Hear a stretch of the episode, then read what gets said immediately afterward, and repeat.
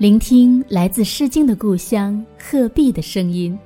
大家好，这里是鹤之声 FM，我是子墨读课文栏目主持人子墨。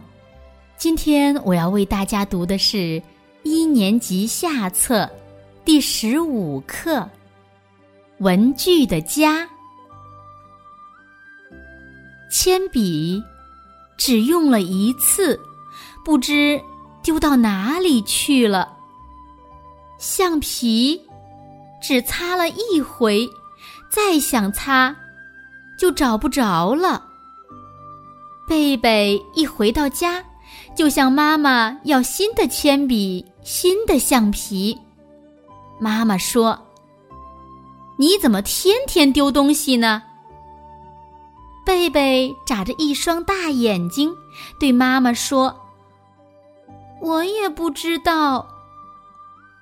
妈妈说：“贝贝，你有一个家，每天放学后你都平平安安的回家。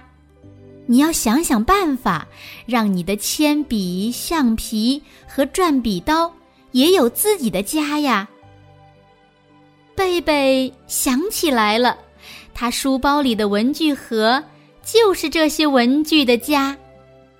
从此，每天放学的时候，贝贝都要仔细检查铅笔呀、橡皮呀、转笔刀啊，所有的小伙伴是不是都回家了？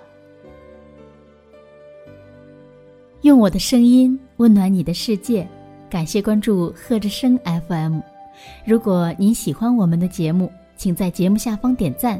更欢迎您将我们的节目分享出去，让更多的人听到来自鹤壁的声音。